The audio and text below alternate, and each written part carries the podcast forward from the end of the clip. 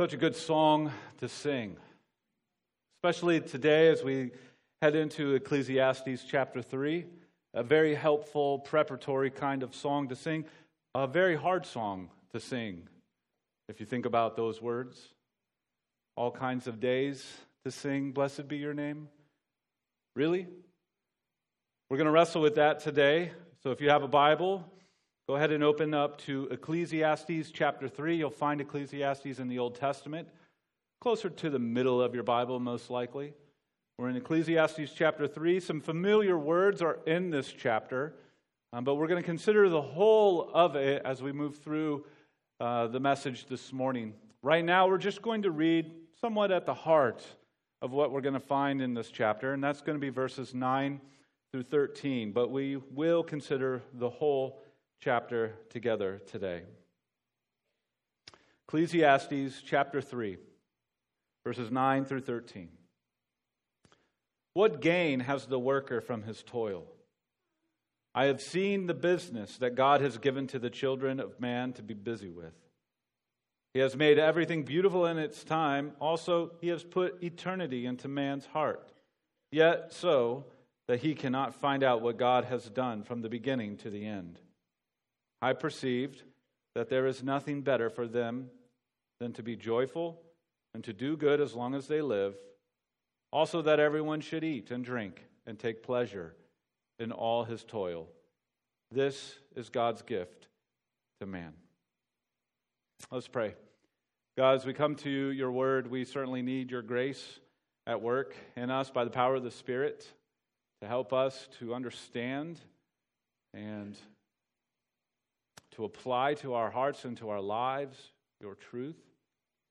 God, would you be glorified and would your people be strengthened? And for those who are with us who may be far from you or have hearts that are hardened toward you, God, would you do a redeeming and rescuing and drawing near work? So be with us as we consider this passage, we ask. In Jesus' name, amen. The Oscar winning adaptation of Cormac McCarthy's No Country for Old Men ended with a mystifying reflection. Retired Sheriff Ed Tom Bell told his wife about two dreams upon which he was deeply contemplating. The first dream was about the failure to stop the bad guy, to bring about justice, and to recover what was lost, which transpired over the course of the book or the movie. The second dream was different, less clear in its meaning. Sheriff Ed Tom Bell saw his father riding a horse in the dark, carrying something of an old lantern with a small flame. In the dream, his father passed the sheriff by on his journey, not saying a word to his son. Father just kept on riding out further into the cold, dark night with his small light. Then, the closing words of the movie, just before the screen fades to black, the sheriff shares this reflection. And in the dream, I knew that he was going on ahead and he was fixing to make a fire somewhere out there in all that dark and all that cold. And I knew that whenever I got there, he would be there and then I woke up. Sheriff Ed Tom Bell reflected throughout the unfolding of the story of No Country for Old Men how time marches on, how seasons in life just keep going, and how the senselessness of the world seems to increase in its senselessness. There is the struggle with the unrelenting nature of time and the confounding senselessness of the world, and the struggle to how in the world are we going to make sense of both. The closing reflection on his second dream, the sheriff ends what many consider to be a note of hope, though this seems fuzzy to many viewers. The book, however, closes with no such hope, making the film adaptation's interpretation all the more interesting. It's as if the Coen brothers anticipated their audience wanting some sort of hope at the end of a senseless story, even if it was fuzzy. I say all that because doesn't that sound an awful lot like Ecclesiastes? Here we are in Ecclesiastes chapter 3, and we're going to consider again some familiar words, but we've been working through this series with a tagline Living Well in a Frustrated World. I believe that's the heart question of Ecclesiastes. How can you live well in a world that frustrates so much? And as we do that, and as we wrestle with that, my hope is to keep coming back to this singular hope is that living well in a frustrating world keeps the heart centered on God. If we want to go about living well in a world that frustrates us so much, we must be a people who keep our hearts centered on God. That we don't lose our bearings in a world with the unrelenting march of time. And that we don't lose our bearings in a senseless world. We must keep the heart centered on God. Ecclesiastes 3 works through some observations on life, many of which we can agree with. But I want us to wrestle with those observations and know that these are, first thing we'll consider, they're observations of a frustrating world from under the sun. The observation's perspective is coming from under the sun and it's looking at a frustrating world. And then we want to counter some of the conclusions that our preacher reaches with some reflections on living well from above the sun. So these reflections that we'll close with are coming from above the sun, and they're going to help us live well in a frustrating world. So that's where we're going. This was a hard message to prepare. There were many things to corral and to contain. And so hopefully we'll get through this before your hunger ends my sermon, right? First thing is that we want to consider is observations of a frustrating world from under the sun. There are two observations that we find, two big main ideas that we find here in chapter 3. One is life does not make sense. Life doesn't make sense. And then, secondly, life is unfair. Have you ever felt either one of those? Life doesn't make sense or life is unfair. If you're if you have a pulse in here this morning, I'm confident no matter your age, you have felt both of those things. Life doesn't make sense and life is unfair. So let's consider first life doesn't make sense. We begin chapter 3 with a poem on time. It's a famous poem for many reasons. But let's take a minute to read it and get our heads around it. And it's found in chapter 3, verses 1 through 8. For everything there is a season and a time for every matter under heaven a time to be born and a time to die, a time to plant and a time to pluck up what is planted, a time to kill and a time to heal, a time to break down and a time to build up, a time to weep and a time to laugh, a time to mourn and a time to dance, a time to cast away stones and a time to gather stones together, a time to embrace and a time to refrain from embracing, a time to seek and a time to lose, a time to keep and a time to cast away, a time to tear and a time to sow, a time to keep silence and a time to speak, a time to love and a time to hate, a time for war and a time for peace.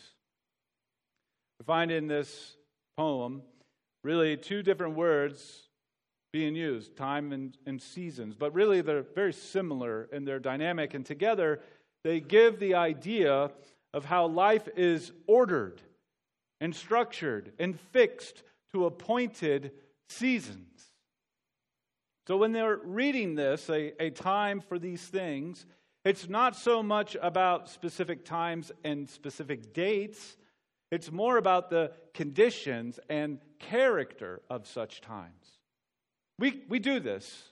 Eh, eh, for those who are married, no matter how long you've been married, at some point you've said this phrase, and this phrase kind of helps us understand what the poem is looking at with respect to time and seasons. You've said, when we were first married.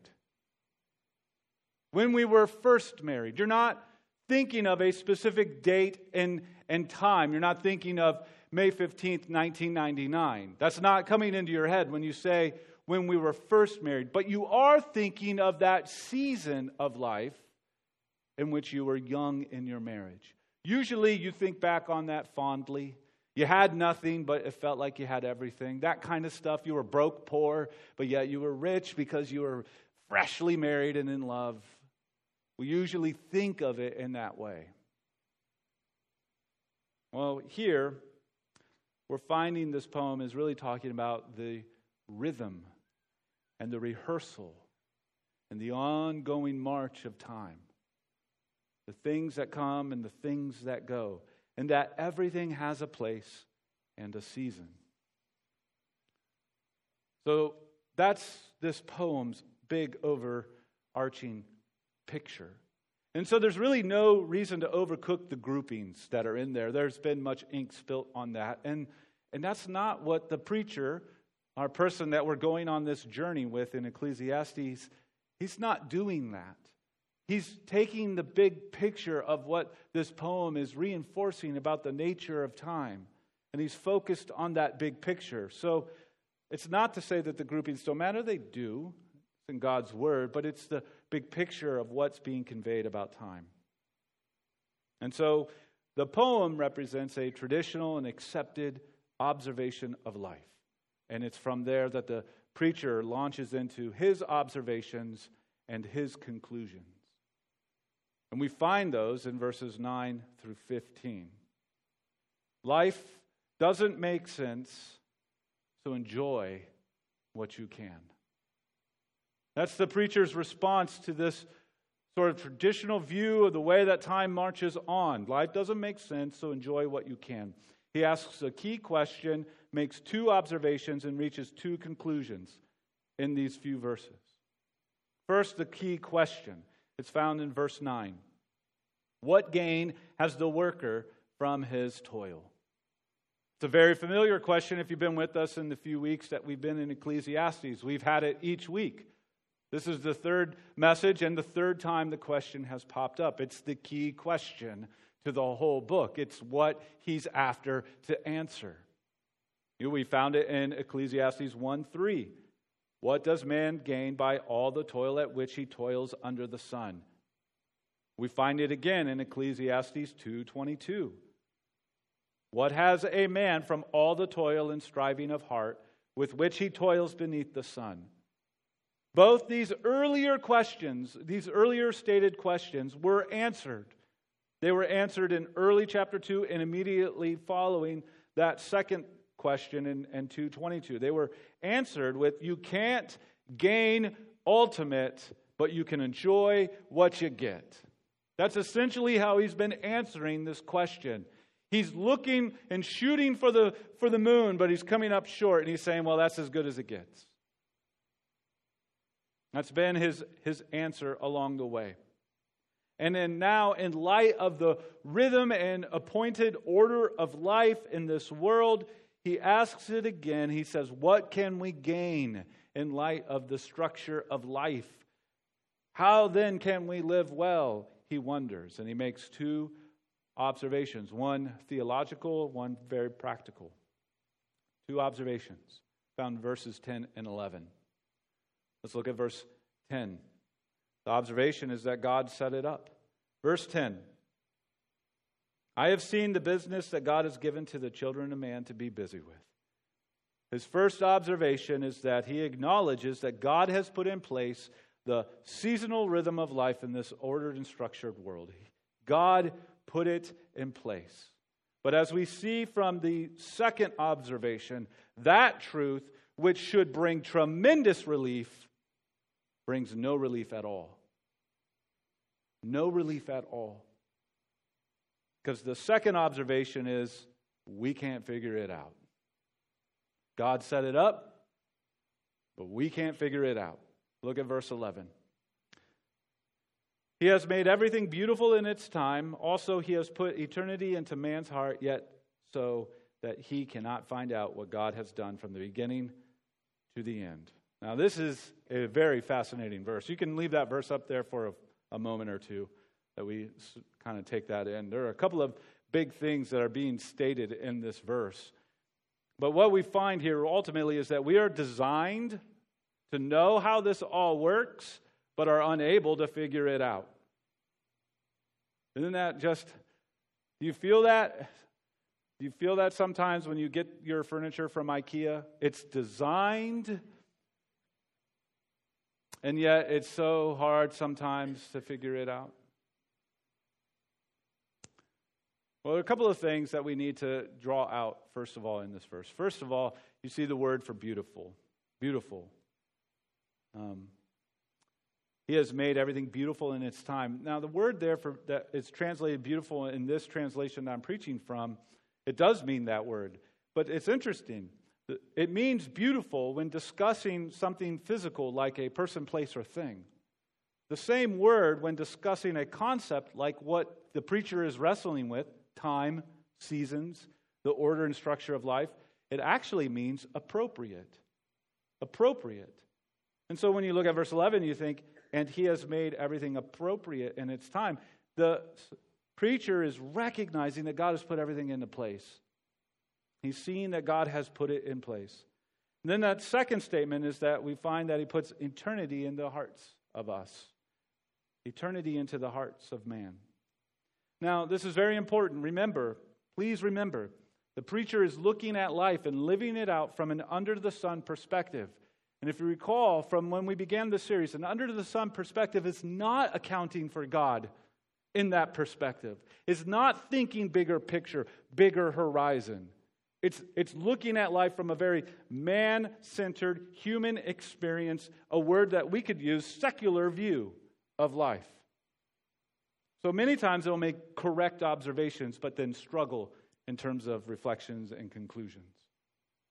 So it's missing the big picture. So when we think of the preacher from under the sun speaking of this eternity in heart, it may not be the thing that you read, you who are trusting in God, thinking about God, wanting to live life looking at it from God's perspective, would be thinking. It's not so much about what comes after life, but more to do with understanding the complex big picture of life. Meaning, God wired in us the longing to know how does this life work and how does my life fit into it. So, verse 11 is really a, a, a picture of the preacher with a big picture longing. He wants to know how this all works and how and then, yet at the same time, an existential crisis. How do I fit in this? Can you relate to that?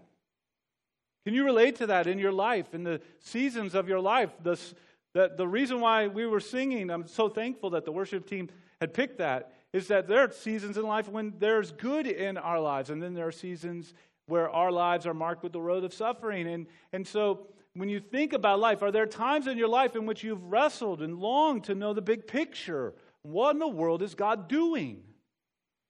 While at the same time having an existential crisis, what's it doing to me? I think we can relate here.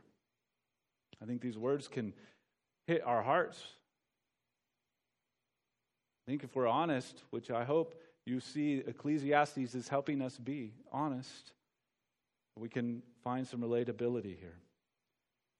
Problem, though, is that under the sun perspective doesn't consider a horizon above it, beyond it, beyond this life, and is only really ultimately concerned about what can be gained under the sun now.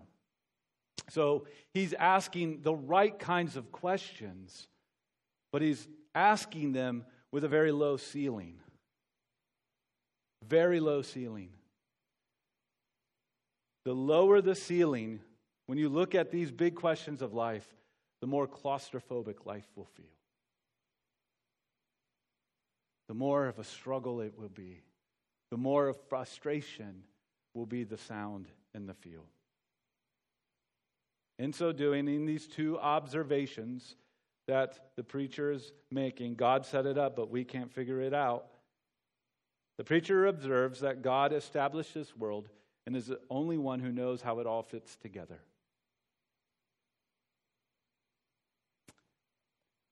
So think with me real quick. A little kid's kaleidoscope toy. I don't know if they make those kinds of things anymore. But you put your eye to it and you do this little crank or a little turn, and inside that little toy is this crazy image and colors and shapes sort of folding in over each other. It's like for some of you younger folk who probably don't know what the kaleidoscope toy is, toy is, it's like getting stuck into Doctor Strange multiverse madness kind of routine where it's just folding in, in and over itself. And so you're looking at it and you, you turn it and, it and, and the images move in a pattern and a rhythm, but yet it's so complex. Now imagine that same kaleidoscope toy, and you're not holding it and turning the crank, you're actually trapped inside it. You're inside the kaleidoscope. God's the one with the, with the crank and the handle, and He's turning it. That's the preacher's perspective. It would be disorienting, wouldn't it? And maybe we feel that way too. Because now we consider his conclusions in light of being trapped in the kaleidoscope of time. Two conclusions enjoy what you can because you can't change it. Enjoy what you can because you can't change it. How does an under the sun perspective respond to the observations about life and time? Enjoy what you can. It's like the poem represents to the preacher seasonal frustration. But there's constant seasonal frustration. And if you're able to enjoy good things in life, then do so. Then do so. Again, the preacher is maybe protecting his heart because if you aim small, you miss small. Because if you aim big and miss, well, there's a whole lot of frustration, regret, and failure awaiting. Second conclusion is because you can't change it. Oh, I didn't even read the verses. I'm sorry. so let's look at first conclusion. So sorry about that. I just got caught up into my notes. Enjoy what you can in verses 12 and 13. I perceive that there is nothing better for them than to be joyful and to do good as long as they live. And also that everyone should eat and drink and take pleasure in all this life. This is God's gift to man. This is it. As good as it gets. Enjoy it. And then the second conclusion is because you can't change it. And that's verses 14 and 15. Verses 14 and 15 said, I perceive that whatever God does endures forever. Nothing can be added to it or nothing can take, be taken from it. God has done it so that people fear before him. That which is already has been, that which is to be already has been, and God seeks what has been driven away. And under the sun perspective says what God does is so far removed from us that it's pointless to try and figure it out and alter it for our lives. God is behind the rhythms and the seasons of life, and, and in this sense, we can't figure it out and we can't change the frustration. From an under the sun perspective, life does not make sense. It does not make sense. And it also seems very unfair. Life is unfair. Life is filled with so many kinds of contradictions. Basically, good luck. Good luck with that as you go about living it out. Again, we find two observations, but this time one conclusion. The first observation in life is unfair is that the frustrating world that we live in is filled with injustice. Let's look at verses 16 and 17. Moreover, I saw under the sun that in the place of justice, even there was wickedness. And in the place of righteousness, even there was wickedness. I said in my heart, God will judge the righteous and the wicked, for there is a time for every matter and for every week work. While the preacher rightly observes the order of this world, he's confounded by the injustice of it. He looks around and he sees things are not as they should be. There's something wrong. The script has been flipped. And if God is over it all and behind it all, then why all the injustices? He wrestles with these observations that he sees in this frustrating world. Just like how we can't fit, figure out how all this time stuff fits together, we also can't figure out how God will someday, maybe, deal with the righteous and the wicked. The preacher is using the same language to discuss the seasons as he is discussing God's involvement with injustice. It's unknown to him. He can't figure it out. Life seems so unfair. Second, like second observation in light of the frustrating world is filled with injustice is that our lives end in death. Verses 18 through 21. I said in my heart with regard to the children of man that God is testing them that they may see what they themselves are but beasts. For what happens to the children of man and what happens to the beasts is the same. As one dies, so dies the other.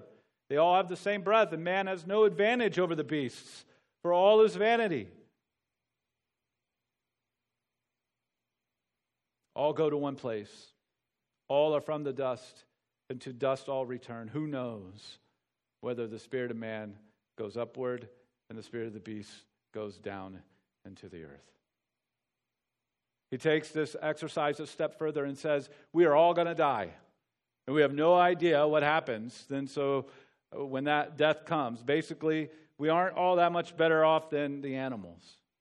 The preacher can't figure out the totality of life or overcome the frustrations of this world or make sense of the injustices or make sense of death and it comes to the end saying, Who knows? No matter how you live, you're going to die. This very sentiment calls into question the book of Proverbs, which was also written by Solomon in a different period of his life, younger in his days.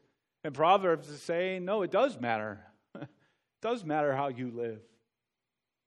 And so now, here later in his life, after his heart had been turned away from God, turned away from above the sun, he says, No, it doesn't matter. Certainly serves as a warning for us to keep our hearts centered on God because this is a frustrating world. Now, there's one conclusion that he has, and that's verse 22. Verse 22 good luck with what you got, is essentially the conclusion. So I saw that there's nothing better than that a man should rejoice in his work, for that is his lot. Who can bring him to see what will be after him? In light of the senselessness of this frustrating world, make the most of what you have now. Because with the uncertainty of death from an under the sun perspective, the emphasis is to enjoy your life now to enjoy your life now. Now, these observations, I think many of us, most of us, in some measure, can agree with, actually. We can actually agree with these observations. We can see all of the things that the preacher is seeing. We may even have experienced with some of the same crisis that the preacher is experiencing. And so we can't just throw his observations away as if they're worthless because he's observing this world that's broken by sin and it is frustrating. But his conclusions are limited and flawed and they fail because they come from under the sun. And so it is our job as we wrestle with Ecclesiastes, a book that helps keep us honest and hopeful because it's, it's working and training our hearts to look at the complexities and challenges of life in a frustrating world from above the sun perspective. And so let's make a few quick reflections on living well from above the sun. How do we go about making sense of these same observations, but doing so from above the sun? Well, three reflections for us to wrestle with, to acknowledge and to think carefully about in light of our own lives, in light of our own observations of the same things, and maybe our own struggles around them. The first is this, it's, and this is great. There's some freedom here. Yes, life can be frustrating. You're not crazy. Good things can buckle under the weight of ultimate expectations. Stuff doesn't go as it attend, as we think it should go. Life doesn't go as we hope it should go.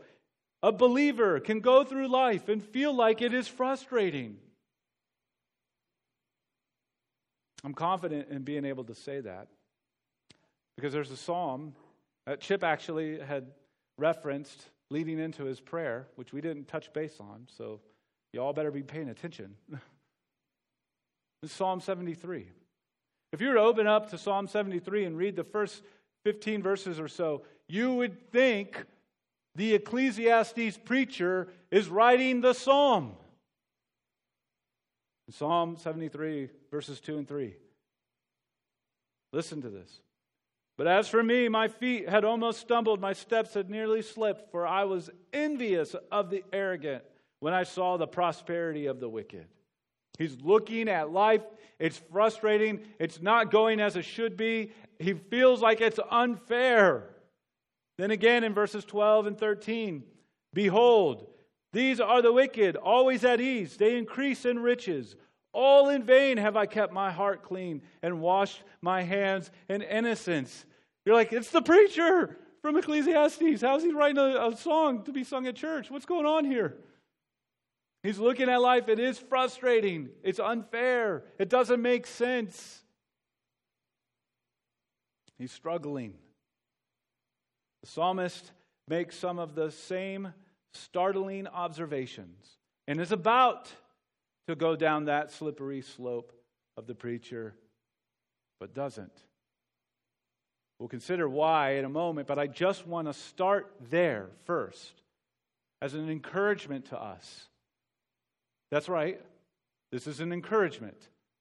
Life can be frustrating, and that's okay. That's okay. And it's not going to make sense and you can't fix it. That's okay. That's hard, but it's okay.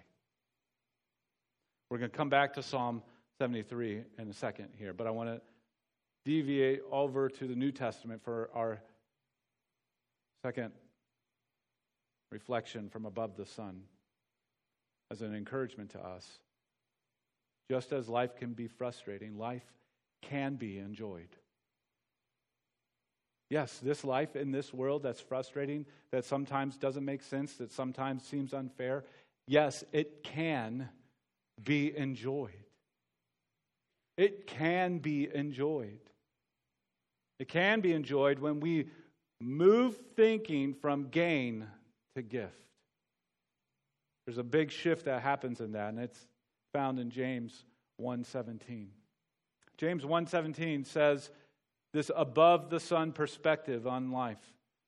Every good gift, every perfect gift is from above, coming down from the Father of lights, with whom there is no variation or shadow due to change. Now, if you read that verse and you think the main point of the verse is, yeah, there are good things, you're missing it. You're missing it. The good thing is that God's character and nature never changes. And what do we know about the character and the nature of God? Is that He is gracious and good and great and glorious.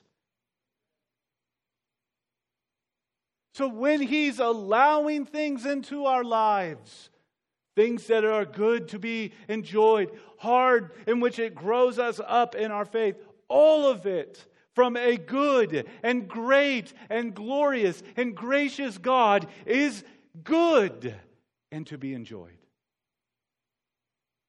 Life can be frustrating, but from above the sun, life can be enjoyed, even with the frustrations because it's a reliance on the nature and character of God.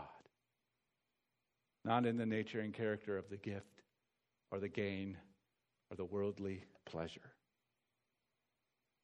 Now, let's close the loop on Psalm 73. Our third reflection from above the sun. In light of a world that doesn't make sense and seems unfair, yes, life can be frustrating, but life can be enjoyed. And thirdly, what makes sense to both of those statements life is lived well with God. It is well lived and lived well with God. So that psalmist in Psalm 73 was wrestling with the same observations and crisis as the preacher.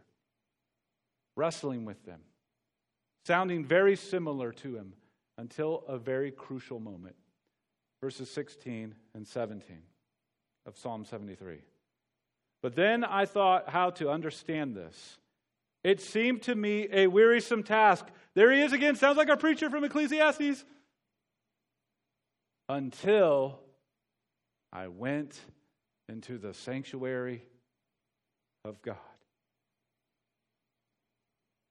Until he went above the sun in fellowship, in communion with God, in a saving relationship because God is gracious to weary, worn down sinners such as us, sinking under a frustrating world that doesn't make any sense and seems very unfair. And yet, God enters down into our muck and mire, our mess, and He scoops us up and He rescues us because He's kind and He's gracious and He's good and He's accomplishing these things in our lives. We're easily forgotten. Someday we will be forgotten. But God hasn't forgotten us because of His grace and of His mercy. He welcomes us in to fellowship with Him through the saving work of His Son, Jesus, and the rescuing or the applying work of the Spirit.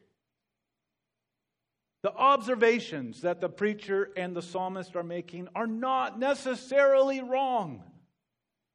But any conclusion that doesn't come from a trusting in a gracious God who is merciful to sinners in an above the sun perspective will only lead to frustration and ultimately failure.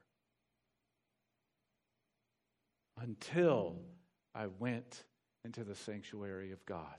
I was Ecclesiastes. Oh, but there's more.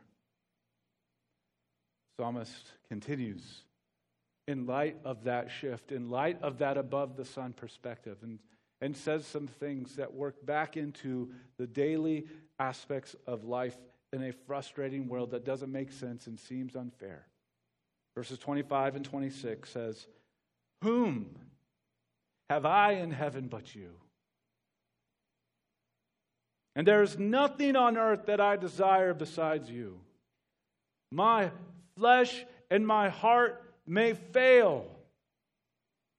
Your life may be nothing but difficulties. For however many more days lungs are filled with air and your heart beats, it may be a constant struggle for you. Yes, that might be your lot. So you might be able to say, My flesh and my heart, they fail just about every day. But God is the strength of my heart.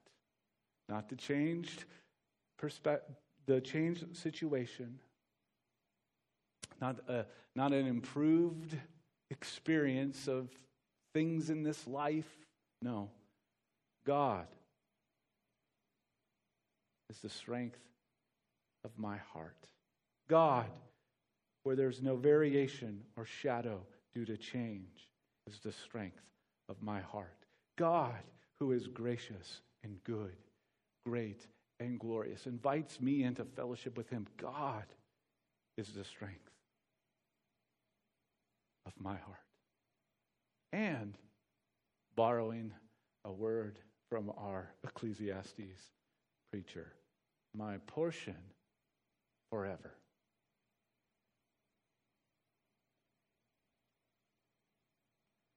Life from an above the sun perspective, can honestly say, yes, this life can be frustrating.